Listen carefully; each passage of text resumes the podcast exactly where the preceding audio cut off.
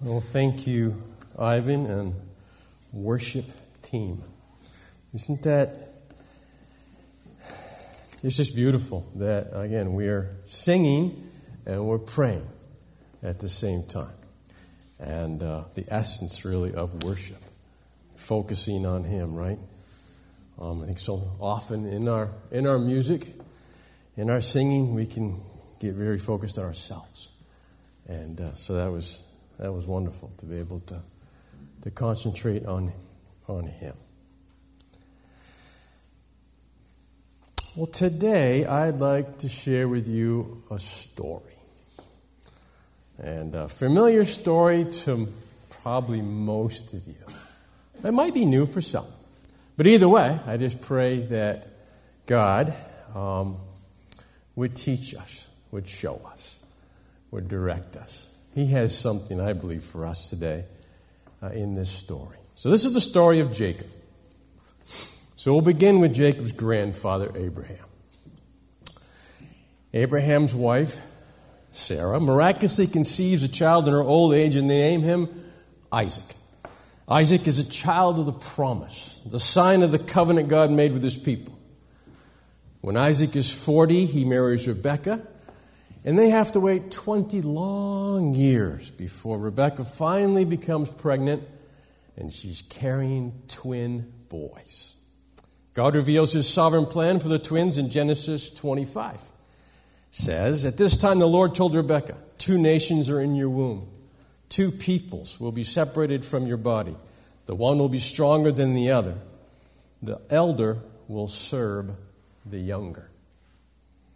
So the Bible says that these boys jostled or wrestled in the womb.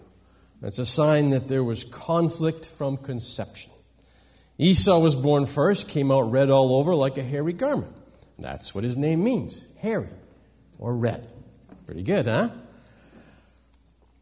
And then um, Jacob, the second born, he came out with his hand holding on to Esau's heel. Jacob means holding on to Esau's heel. No, heel grabber, the grabber of the heel, or he supplants. Another clue to the rivalry that would develop between these two brothers. Jacob also means the deceives. And sadly, this is the character trait that Jacob will be known for. Esau grows up to be a hunter. He's the outdoors guy, the man's man. Jacob's described as a, a quiet man. He likes to stay close to home, probably a little too close to his overly protective mother, who is basically determined to make this boy's life a success. Genesis 25 28 states, Now Isaac loved Esau because he ate his venison. Rebekah loved Jacob. Hmm. Well, I think most of us know that when parents pick a favorite child, it's going to cause some pretty serious family problems. As the oldest son, Esau enjoyed the privileges of the firstborn. He had a birthright. And a birthright means he was going to receive a double portion of the inheritance from his father. And he was also going to be the next in line to be the head of the family. Pretty cool. Then he also got a blessing the blessing from his father. This is really important. This is a special covenant relationship with the Lord. And he is now going to be in line right? That's going to be leading to the coming of the Messiah, Jesus Christ, and of course, our salvation. Birthright blessing. So, back to Jacob. Remember, Jacob's a deceiver? So he devises this plan. He's going to steal the birthright from his brother. Esau, excuse me, comes home after a hunting trip, and he's starving. And so Jacob basically is offering to save his life. What a wonderful brother. On one condition. Just one condition. See, I'll trade you this food for your birthright. What a deal. Esau accepts it. He accepts the deal, sells it to Jacob for a bowl of stew. It's probably lentil stew at that. I mean, who would sell anything for lentils? And then this is really significant. all humor aside, I mean, what, ba- what Esau was basically doing was rejecting the God of his father. He was like selling his soul. See, there's no question what Jacob did uh, was wrong, it was cruel. But see, that doesn't excuse Esau. Esau, for his willful decision, he had only himself to blame. And God will hold him responsible. Hebrews 12, 16, 17. I won't turn there.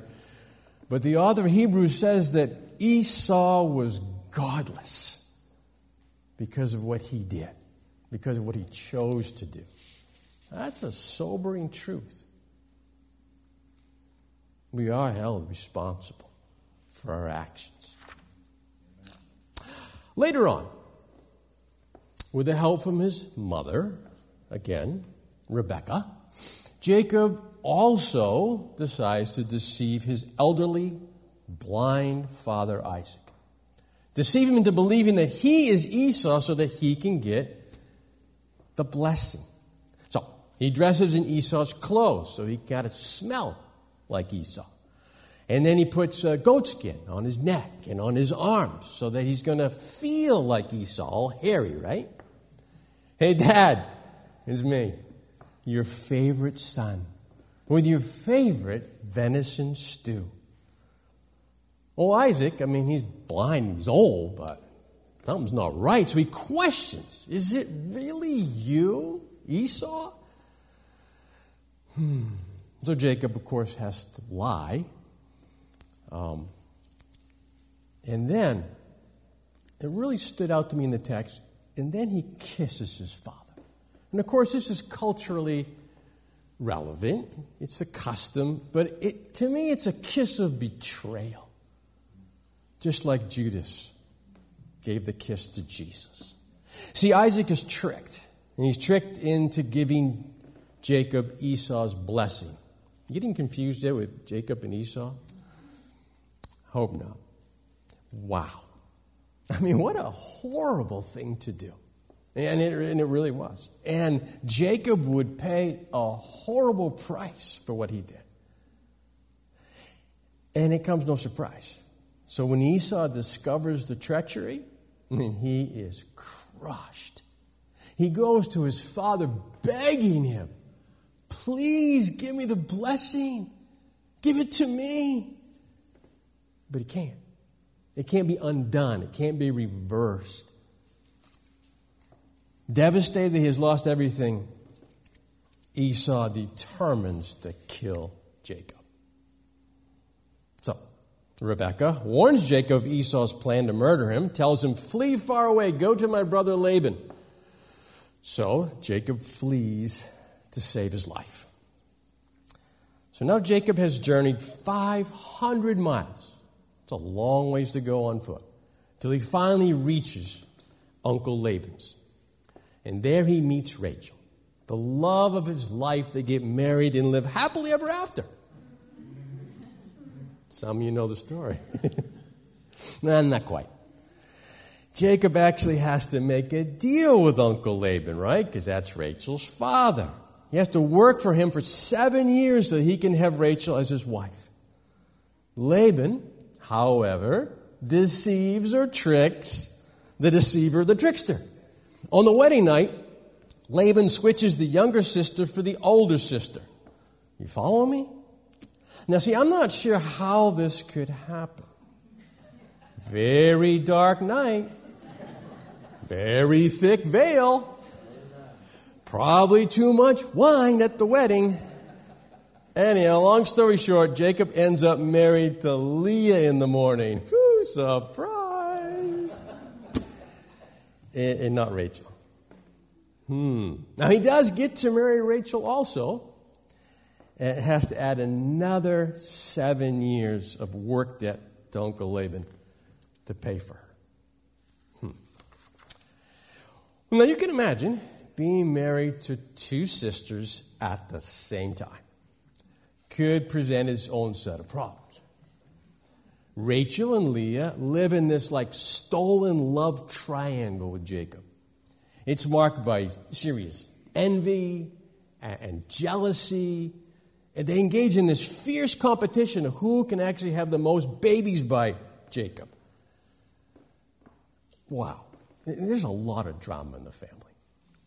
Nonetheless, through this family, with all their bad choices, bad behavior, are born the children that will one day form the 12 tribes of the nation of Israel. See, in all this, God, God is sovereign, and his sovereign plan once again prevails. Now, on the business side of things, Laban tries to trick Jacob into a plan that will multiply Laban's sheep herd. Good plan. Ah, Jacob's clever though. He sees it coming. He actually turns the trick back on Laban. And he becomes rich at Laban's expense. Hmm. Going pretty good until, J- uh, sorry, Laban's sons catch on to what's happening. And they tell dad. And now the storm is brewing. Time for Jacob to leave town. So he gathers up his wives, his kids, his herds, and he flees just like he had fled from Esau. Laban pursues Jacob. It takes him seven days to catch up to him, seven long days. And you can only imagine what kind of mood Laban's in. I mean, these are his daughters and his grandchildren. You do not mess with grandchildren. Amen. Amen. God intervenes. And he basically tells Laban, um, don't cause any problems with Jacob. Don't say anything good, don't say anything bad, just leave him alone. Thankfully, he does. Jacob is once again spared. The two men are able to come to a, a covenant agreement or a peace treaty, and uh, they go their separate ways on good terms. So things are really looking up for Jacob now. Things are on the, this is the bright side. It's time. God had told him time to go home. So he's headed home. He's going to see his parents. Oh, and Esau. See, Jacob had just been delivered from Laban. And now he has to face his greatest fear the brother that he has wronged. So Jacob, being the smart guy he is, he sends messengers to Esau in an attempt to reconcile. And the messengers return with the news that Esau is actually coming to meet him with 400 men. Jacob panics. Esau is coming to kill me. And with a good reason. So he sends out messengers again with this huge gift of livestock and hoping to appease the wrath of Esau. And it's probably really another attempt by Jacob to kind of take control of things, work another clever plan, maybe buy his brother's good favor. Jacob had a first uh, nighttime encounter with God back 20 years ago in Bethel, back when he was fleeing Esau's anger. And now, on this night, he has a second encounter with God when he's seeking reconciliation with Esau. And he reaches out to God in prayer. And he reminds God of his promises, his promise to bless him. And then he confesses that he's really so unworthy of this kindness and faithfulness. And then he closes the prayer with these words Please deliver me from the hand of my brother from the hand of Esau, for I fear him. In Jesus' name, amen. He can say that. So our story brings us to Genesis 32. We'll look at the text there. If you have your Bibles. And the verse will be up on the screen.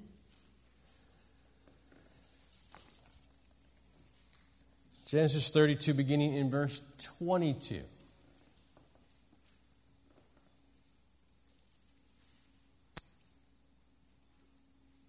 That night, Jacob got up and took his two wives, his two maidservants, and his eleven sons, and crossed the ford of the Jabbok.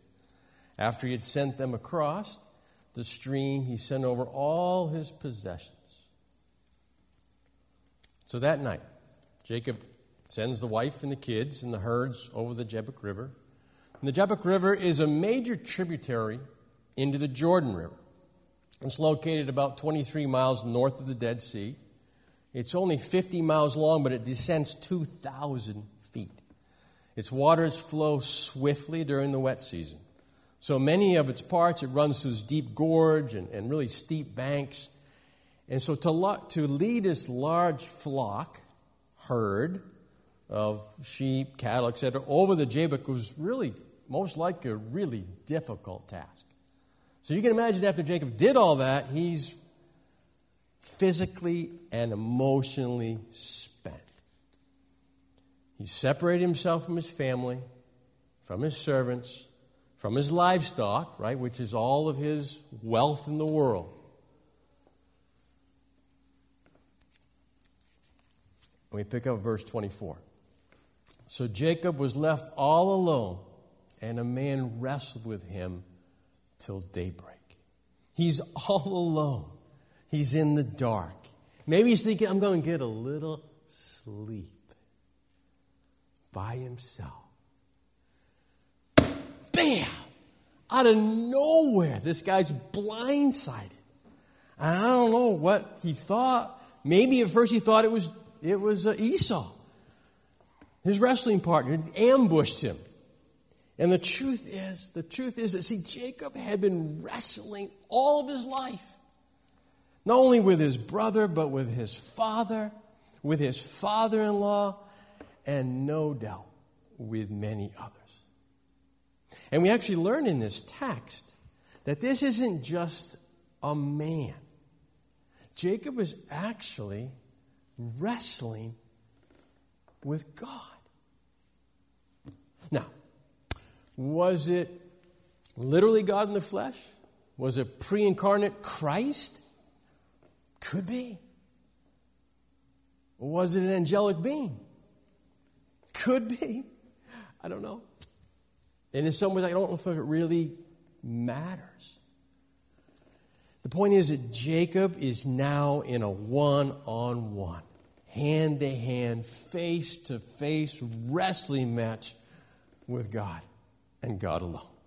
No one to deceive, no one he could blame, no one he could call to help him.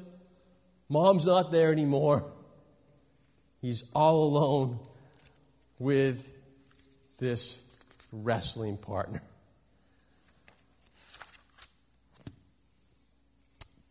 You know, and it says in our text that Jacob didn't wrestle with a man, but that the man wrestled with him till daybreak. That just blows me away. That God initiated the wrestling match. I don't know how it was for you, dads, but I've been on the couch before, right? And all of a sudden, out of nowhere, I'm watching TV and boom, the kid comes out of the kitchen and nails me. We're on the floor wrestling. That's how it's supposed to happen. But how many times you have the kid sitting on the couch and dad comes and. Jacob didn't start out wanting something from God. God wanted something from him. It could be that God wanted all of Jacob's pride, all of his control, all of his scheming, all of his deceiving, and he was going to take it and take it by force if he had to. You see, God could have touched Jacob's hip in the first five minutes. But he didn't. He waited. He, he wrestled with them all night long. Again, I remember doing that with my kids, you know, kind of holding my hand out there, and ah, we go on and on and on. Finally, you give up? Nope. He let him struggle all night long. His self reliance, I believe, had to be broken. He had to be crippled in order for his reliance, trust, and confidence to be totally in God. When the man saw that he could not overpower him, he touched him. And where am I? Verse 25. He touched the socket of Jacob's hip so that his hip was wrenched as he wrestled with the man. Verse 26. Then the man said, Let me go, for it is daybreak. So the wrestling partner tells Jacob to let go because the sun's coming up. One commentator says that the danger is that Jacob cannot see God and live. That's from Exodus 33 19 and 20. If Jacob holds on to daybreak, he's a dead man. And God's not going to let that happen. But Jacob is reduced to the place where all he can do now, he can't win this thing. All he can do is hold on. Hold on to the Lord with everything he has. Jacob couldn't fight, but he could hold on. And hold on he did. That's not a bad place to be, is it? Remember how Jacob had prayed that God would protect him from his brother? Yet I believe that before God, before Jacob could be delivered from the hand of his brother, he had to be delivered from his own self will and self reliance. He knew he was going down to the mat for the count. So he grabs his opponent in this kind of death grip, and he won't let go. Charles Spurgeon wrote this In his weakness, he will prevail. While he was strong, he won not the blessing, but when he became utter weakness, then did he conquer. A.W. Tozer, the Lord cannot fully bless a man until he has first conquered him.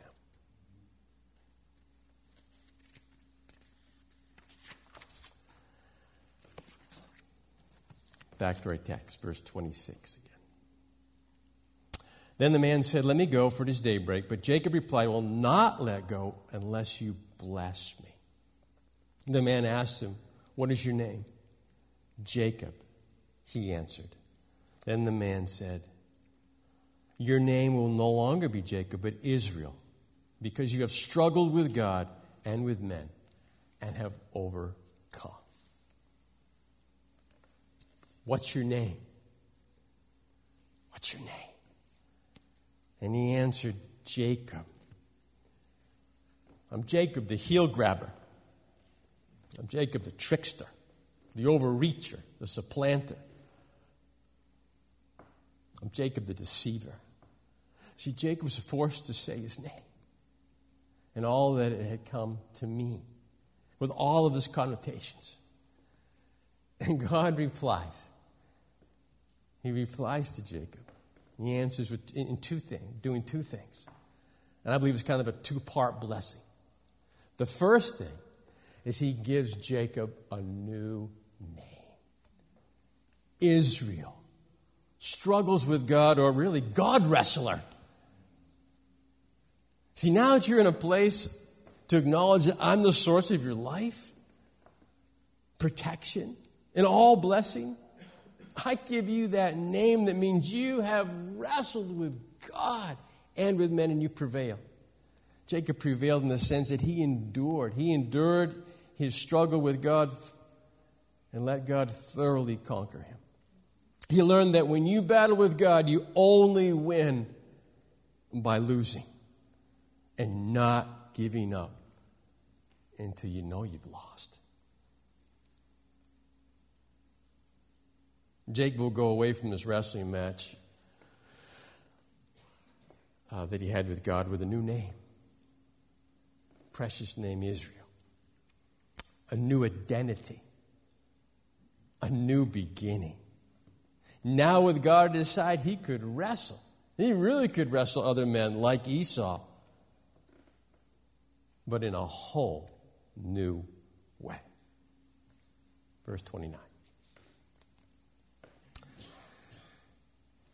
Jacob said, Please tell me your name. But he replied, Why do you ask my name? Then he blessed him there.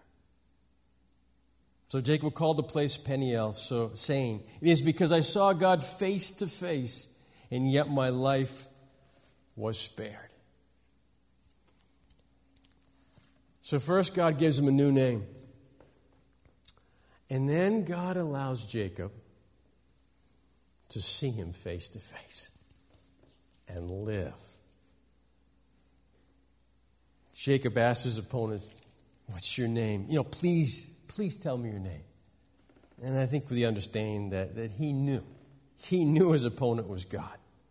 God deflects the question by responding with a question Why is it that you ask my name? And we know from other texts like uh, Judges 13 7 that you can't ask God his name. It's too wonderful, it's beyond your understanding. I don't have to respond to you, God says. Just know that I am who I am. And Jacob understood that it was only by God's mercy he escaped from the encounter with his life. No man should be allowed to wrestle with God and live. I mean, he not only survived, he got to see God. Peniel. That was the place, a place he'd never forget. What a testimony to the amazing love and the amazing grace of God. Jacob obtained his father's blessing by deceit, but God is giving the blessing. God is giving the blessing now, fully aware of Jacob's identity and Jacob's character. God knows who he is, and he accepts him anyhow. This is an invitation of intimacy and oneness with his Creator. The one who spared his life was going to be with him today as, as he, fearing for his life, goes out to meet Esau.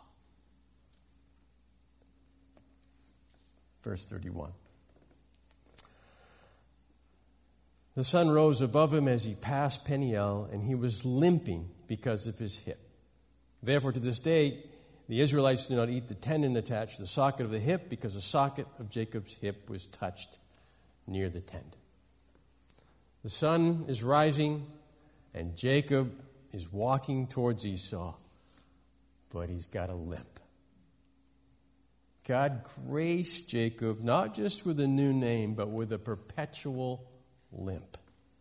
Jacob would remember his being conquered by God and now living in communion with God every step he took for the rest of his life.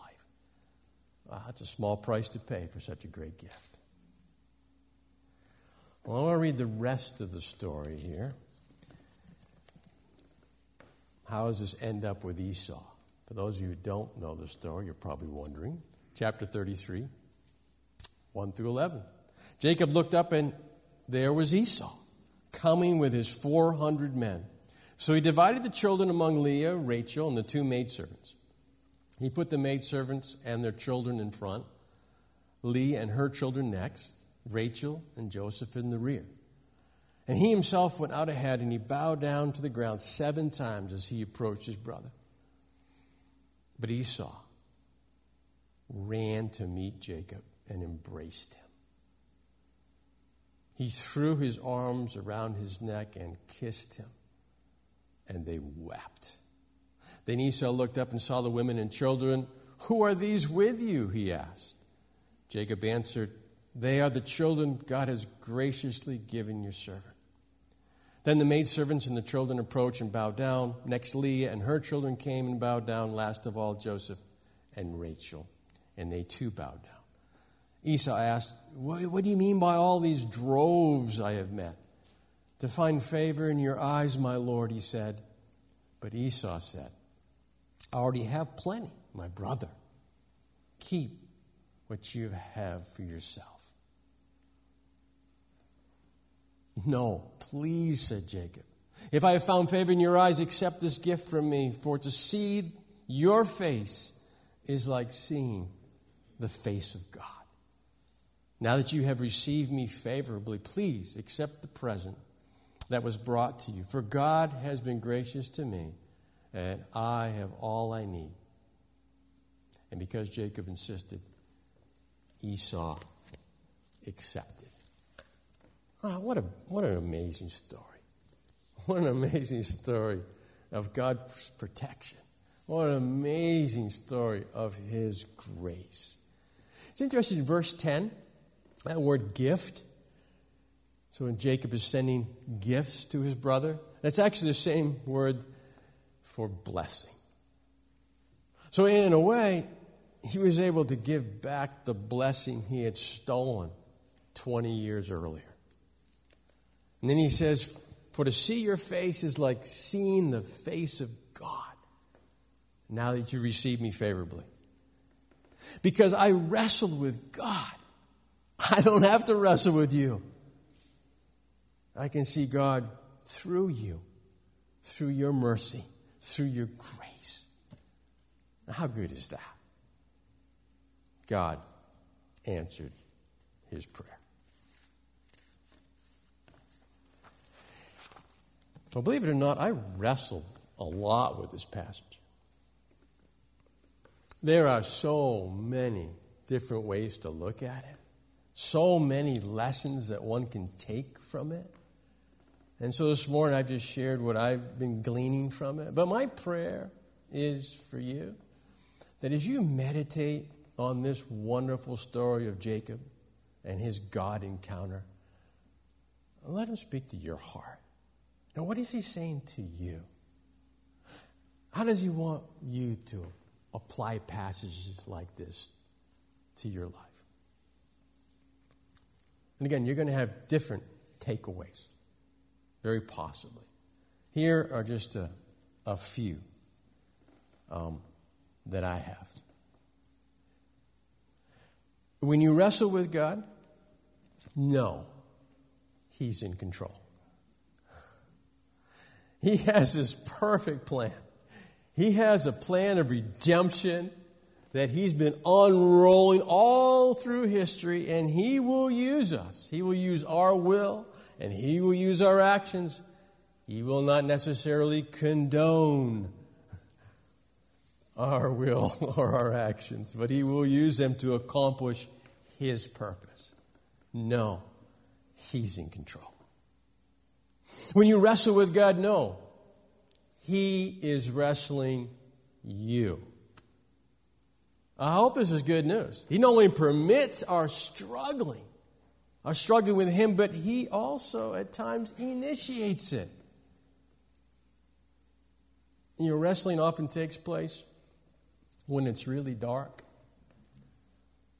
when we're really alone, and oftentimes when we're afraid. And He'll wrestle with you. He'll wrestle with you all night long or longer until you are where He wants you. Know He is intimately involved in your life and your trials because Emmanuel loves you that much to do that. He is wrestling you. When you wrestle God, know. Know, He might need to break you. See, He will cripple any, any form of self reliance in order that your reliance is totally upon Jesus Christ. See, this is the essence of, of true humility. He will touch your strength, whatever that is. Take note of that. We talk a lot about what are our strengths and our gifts. I believe He will touch your strength so you will depend on Him. Death to self taking up our cross daily is life in Christ. There's no other way. And whatever He needs to do, because again, He loves us so much that He might need to break us.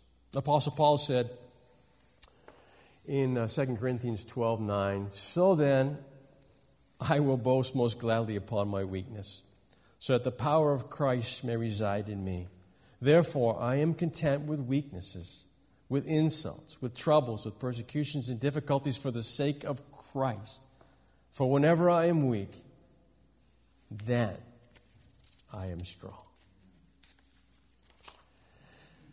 So, after your God encounter, after you have wrestled with Him, if you find yourself walking away with a limp, it's a powerful sign. It's a gift He's given you. It shows that you've been broken. You've been humble before Him. So now that you can go out with Him. See, now He is going to wrestle with you, but in a whole different way. He's going to wrestle with you in the sense He's going to wrestle beside you and for you as you go out to face your Esau. He's there. He is there before you even got there.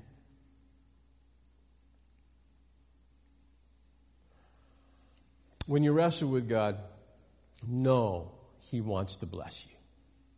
He wants to bless you. Don't run, don't hide. And whatever you do, once you grab hold of God, don't let go. Cry out, I will not let go until you bless me. I won't let go until you bless me. And He will. I believe that. He will bless you. And so when you wrestle with God, know. Know He has given you a new name. You're a new creation in Christ Jesus. You are His child. You are His ambassador. You are His precious saint. Just bask in that good news for a bit, would you?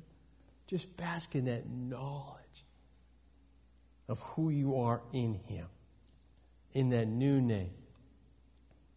Bask in the good news that God engages us as we are, and having named our name, preserves us in order to transform us.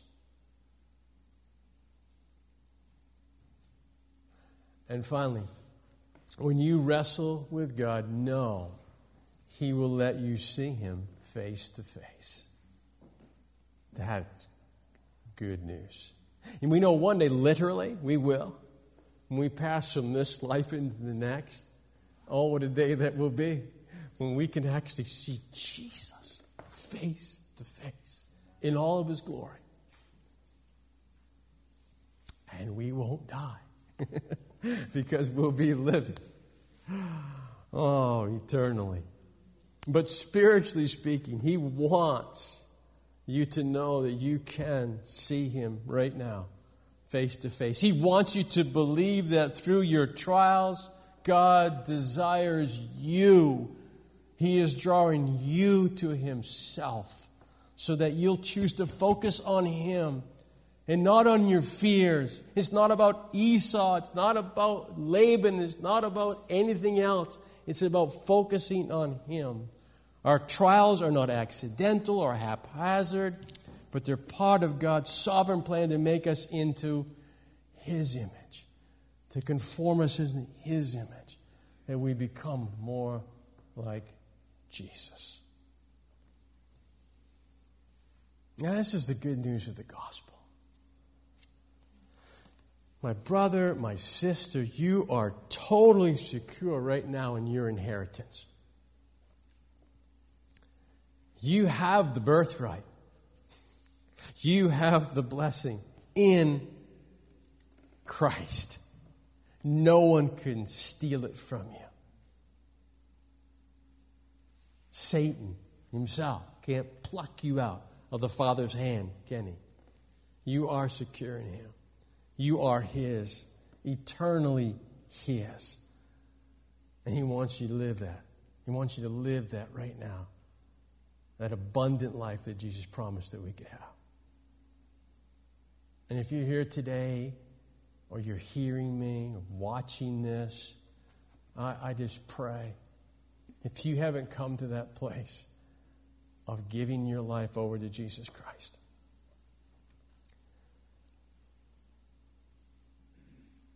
Oh, I just pray that you won't wait.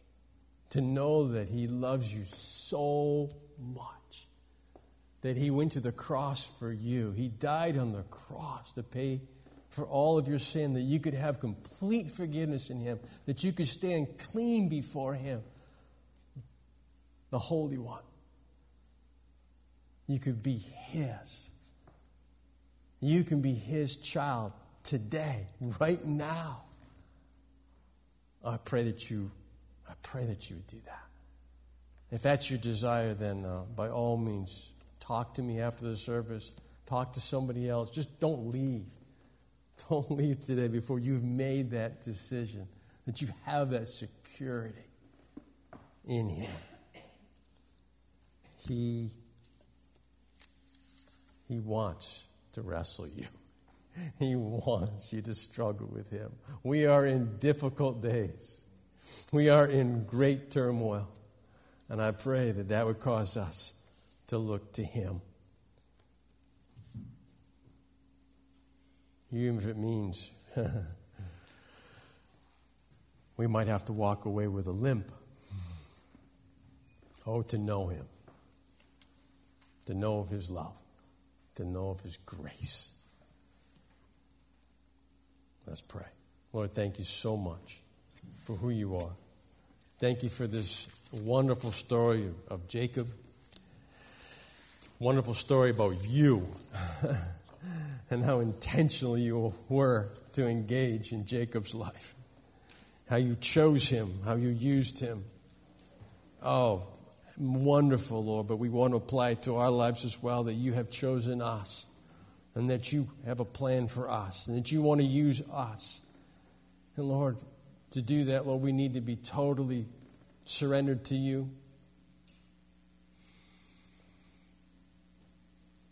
Broken by you, Lord, if necessary. That all of our reliance will be transferred from us to you. And then, Lord, fill us with your Holy Spirit. And may we go out with your love. May we go out with the gospel and proclaim you to all that so need to know you. The ones you're drawing. And thank you so much again for all that we have in you. Praise you and thank you in Christ Jesus. Amen.